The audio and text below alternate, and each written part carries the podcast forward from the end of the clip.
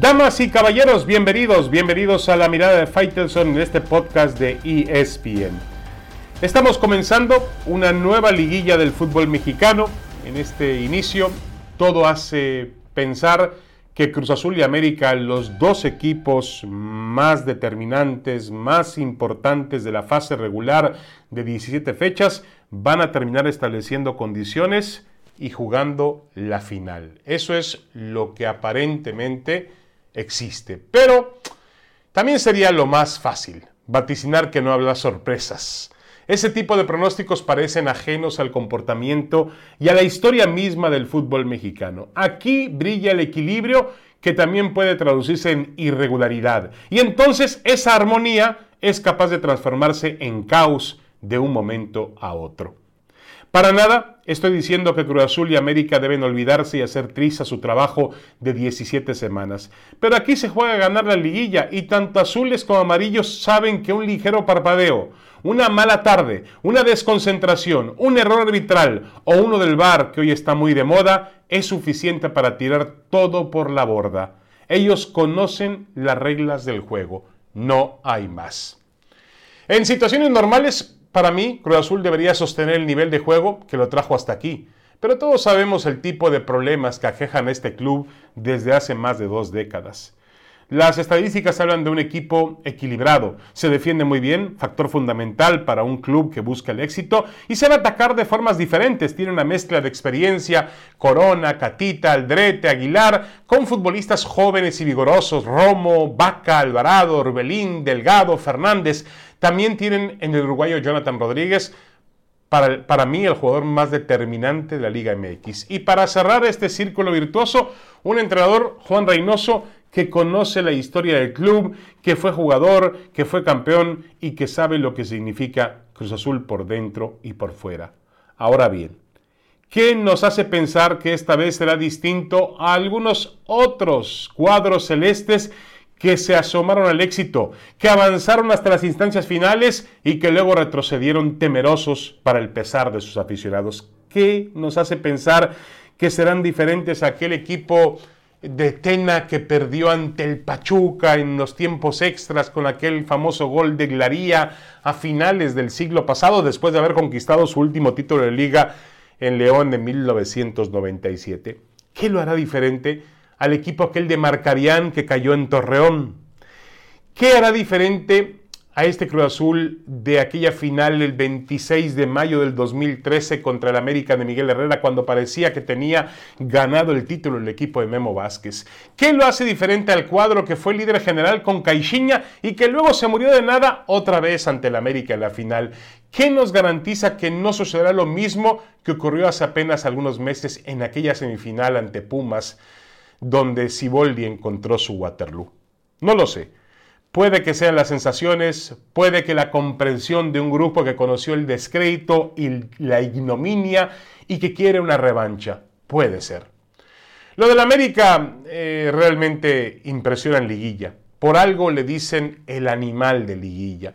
Tiene más liguillas disputadas con 56 en la historia, más liguillas ganadas con 12, más partidos disputados en esta fase con 235, más triunfos con 99. Las estadísticas muestran igualmente un equipo equilibrado, se defiende bien con Guillermo Ochoa, con Cáceres, con Bruno Valdés, con Aquino en el medio campo, el trabajo por supuesto del joven español Fidalgo, que ha sido fundamental, de Sebastián Córdoba, que para mí es el futbolista más talentoso y desequilibrante del plantel, y adelante los goles. La definición está a cargo de Henry Martín, Roger Martínez y Federico Viñas. Cruz Azul y América deberían jugar la final del fútbol mexicano, pero ni Toluca, ni Pachuca, ni Rayados, ni Puebla, ni Atlas, ni Santos les tirarán flores mientras allanan el camino a recoger el trofeo. Esto se trata de ganar la liguilla, y sabemos qué le sucede a Cruz Azul en esta instancia, y no sabemos qué le pasará a la América de Solari en estos lares. ¿Mantendrá la armonía? ¿Llegará el caos? Lo vamos a saber en las siguientes horas. Lo que sí me queda claro es que en México se juega a ganar la liguilla y aquel que no establezca condiciones en esta zona no aspira a nada más que al fracaso. Es decir, en el caso de Cruz Azul y América, si no gana la liguilla, habrán fracasado. Y ellos conocen bien las reglas del juego. Una pequeña pausa y continuamos en La Mirada de Faitelson en este podcast de ESPN.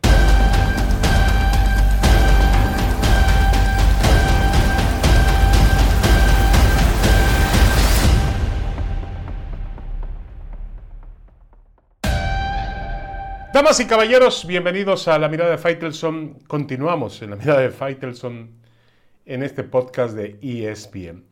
Bueno, en una lista o prelista, una lista ampliada de jugadores para disputar el Final Four de la CONCACAF, de la Liga de CONCACAF, Liga de Naciones de CONCACAF, pues resulta que en una lista de 40 jugadores, ni siquiera ahí entra Javier Chicharito Hernández. Y esto ya empieza a levantar una ola de grandes especulaciones en el fútbol mexicano.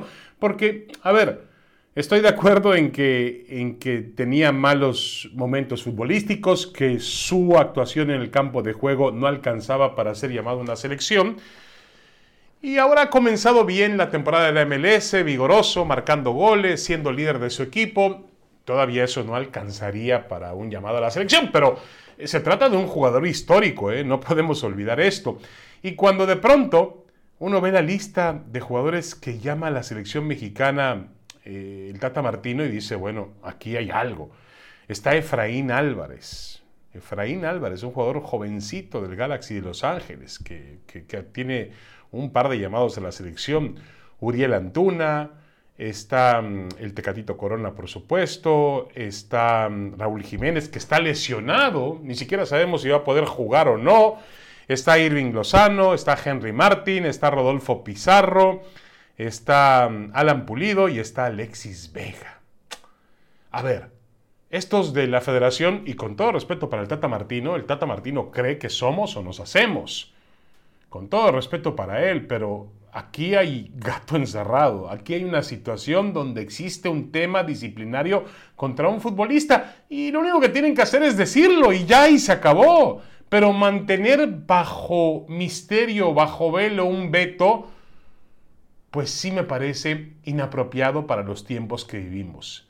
Si Chicharito está realmente apartado por un tema de disciplina, o por ahí se especula que fue por un tema que también tiene que ver con, para ellos, la disciplina, en donde reclamaría más ingresos o más premios para los jugadores de la selección. Si es así, tienen la obligación moral, tanto John De Luisa, presidente de la Federación, como Gerardo Martino, el entrenador de la selección mexicana, de decírselo a los medios y punto. Pero me parece ridículo, con todo respeto, que en una lista de 40 jugadores donde él llama 2, 4, 6, 8, 9 delanteros, no esté Chicharito Hernández.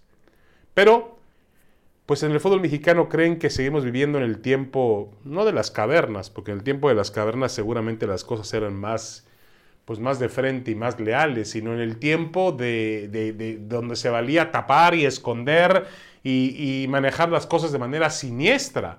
A ver, todos sabemos que Javier Hernández estuvo por última ocasión en una selección mexicana donde hubo un conflicto disciplinario. Eso es evidente. No sé cómo terminó aquel incidente, porque finalmente otro que estuvo involucrado, Miguel Ayun, regresó a la selección mexicana de fútbol y justamente está en esta lista preliminar para el Final Four de la CONCACAF. Pero entonces, ¿qué sucedió? ¿Qué sucedió con Chicharito Hernández? Y obviamente también después hubo otro rumor, porque al no existir información, pues se presta para el rumor y la suspicacia de que él y otros jugadores habrían exigido mejores premios o una participación más importante de los comerciales y los patrocinadores de la selección mexicana, y que eso pues ha impactado en la selección y ha impactado en la federación, y le dicen no lo llamen. Bueno, si hay un no lo llamen, pues es cosa de decirlo y se acabó. Nadie está en contra de que la federación imponga la disciplina, pero sí estamos en contra del misterio y sí estamos en contra de los golpes bajos y del revanchismo No estamos en época para eso, con todo respeto para el señor presidente de la federación, como para el señor entrenador de la selección mexicana de fútbol. John De Luisa y Gerardo Martino no pueden pues tapar el sol con un dedo y decirnos que no llaman a Chicharito porque es un tema deportivo. Esa no me la creo yo ni un niño de 8 años. Aquí hay una situación donde realmente se impone un veto al futbolista. Y si se lo ganó, se lo ganó, punto. Si no, pues habrá que ver quién tiene la razón. Una pausa y regresamos con más en La Mirada de Faitelson.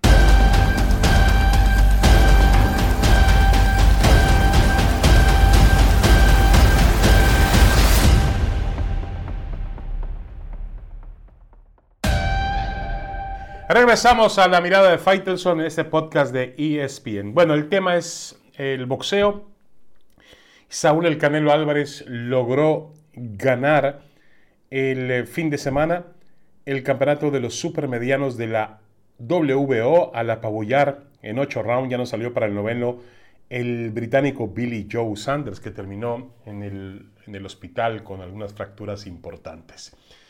Una buena victoria que le permite a Saúl Álvarez llegar a conquistar 3 de los 4 cinturones reconocidos en las 168 libras. Es campeón de la WBA, campeón del Consejo Mundial de Boxeo, campeón de la WBO ahora, y también ahora va a tener que retar a Caleb Plant, me imagino que será el siguiente paso, para convertirse en campeón de la Federación Internacional de Boxeo, además de ser reconocido por The Ring. Pero bueno, eso dejémoslo al lado porque es una revista y tiene sus propios intereses.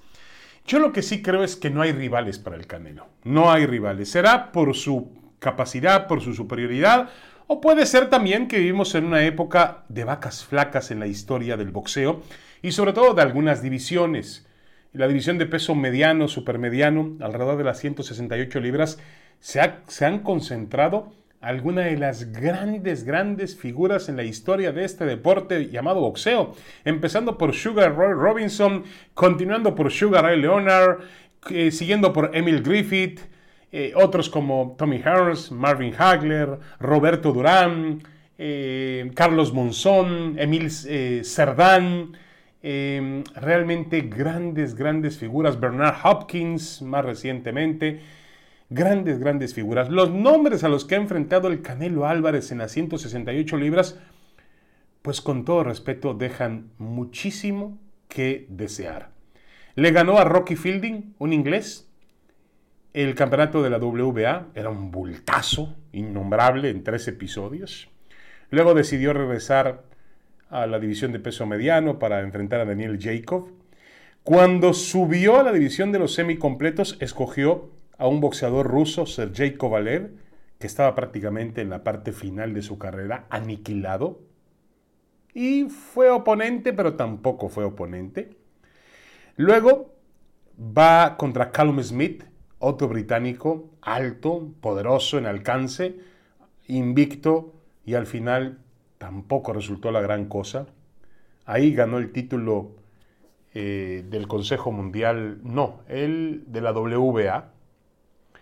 Y el del Consejo Mundial de Boxeo lo gana contra Avnil Yildirim, el turco, en febrero pasado, en una pelea realmente, Dios mío, una pelea que en donde no tuvo rival, fue un bulto. Y ahora enfrenta a un Billy Joe Saunders que fue oponente quizá un round. Se movió durante un round y cuando falló un golpe con una técnica para caminar que deja mucho que desear y con un golpe en largo que no alcanza a conectar en el Canelo, y el Canelo aprovecha y le mete a plenitud el gancho con la mano derecha.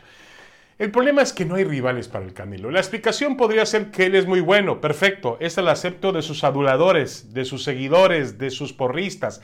La otra podría ser, la que yo creo que existe, es que no hay suficiente calidad para poder medirlo. Y si no hay suficiente calidad en la 168, él ya no puede bajar a 160, donde está la figura de Gennady Golovkin. Golovkin tendría que subir a la 168. Y si no, ¿por qué no dar el siguiente paso? Volver a pelear en 175 libras, donde hay 2 rusos que realmente lucen impresionantes y que le podrían significar oposición al Canelo y también buenas peleas de boxeo, que al final la gente tiene que entender que yo no estoy buscando que le ganen al Canelo. Lo que yo quiero es que haya oposición boxística para medir su real valor en la historia de este deporte. Y nada más, es lo único que yo quiero. Por eso yo sugeriría que si no hay oponentes en 160, no hay oponentes en 168, pues que dé un paso a la 175, donde ya se atrevió a subir heroicamente, entre comillas, dicen ellos, para enfrentar a Sergei Kovalev. Ahí tiene a Dimitri Bivol, el supercampeón de la WBA, que tiene marca de 17-0, 11 knockouts. Y ahí tiene a Artur Beterbiev, el ruso, invicto con 16-0, y 16 knockout. Esa sería una pelea maravillosa contra Beterbiev, un hombre que ha ganado todas sus peleas por knockout. Sería esplendoroso ese combate. ¿Por qué no hacerlo?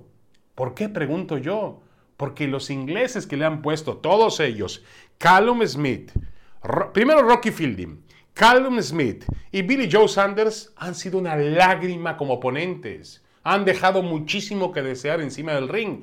¿Por qué no subir a la siguiente división, a donde hay más oposición? Ya lo hizo. No estoy pidiendo nada que no haya hecho el Canelo. Subir a enfrentar ahí a un hombre como Sergei Kovalev. Ahí están Beterbiev y está Bivol, que van a ser más oponentes que Caleb Plant o cualquiera en las 168 libras. Bueno, es un punto nada más. Solamente eso. Al Canelo hay que reconocerle lo que es, sin duda alguna. Para mí no es el mejor boxeador del mundo libra por libra, porque está Terence Crawford y Errol Spence. Y en cualidades boxísticas son mejores que él. Es mi opinión. Algunos dicen que hay que ser un idiota o un... como dijo Dan Rafael, que hay que ser idiota o hay que ser o hay que tener envidioso o idiota. Bueno, yo no soy ni envidioso, la verdad no le envidio nada al Canelo, absolutamente. Bueno, quizás sí, sus caballos, me gustan mucho los animales, pero nada más. Y lo idiota, bueno, pues está por verse, ¿no? No me considero un idiota, lo puedo, he pasado por idiota en algunas ocasiones, pero no me considero en general un idiota. Pero bueno, yo creo que para probarse como uno de los mejores de la historia, tiene que encontrar mejores oponentes, nada más. Hasta pronto. Esta fue la mirada de Faitelson. Pásela bien.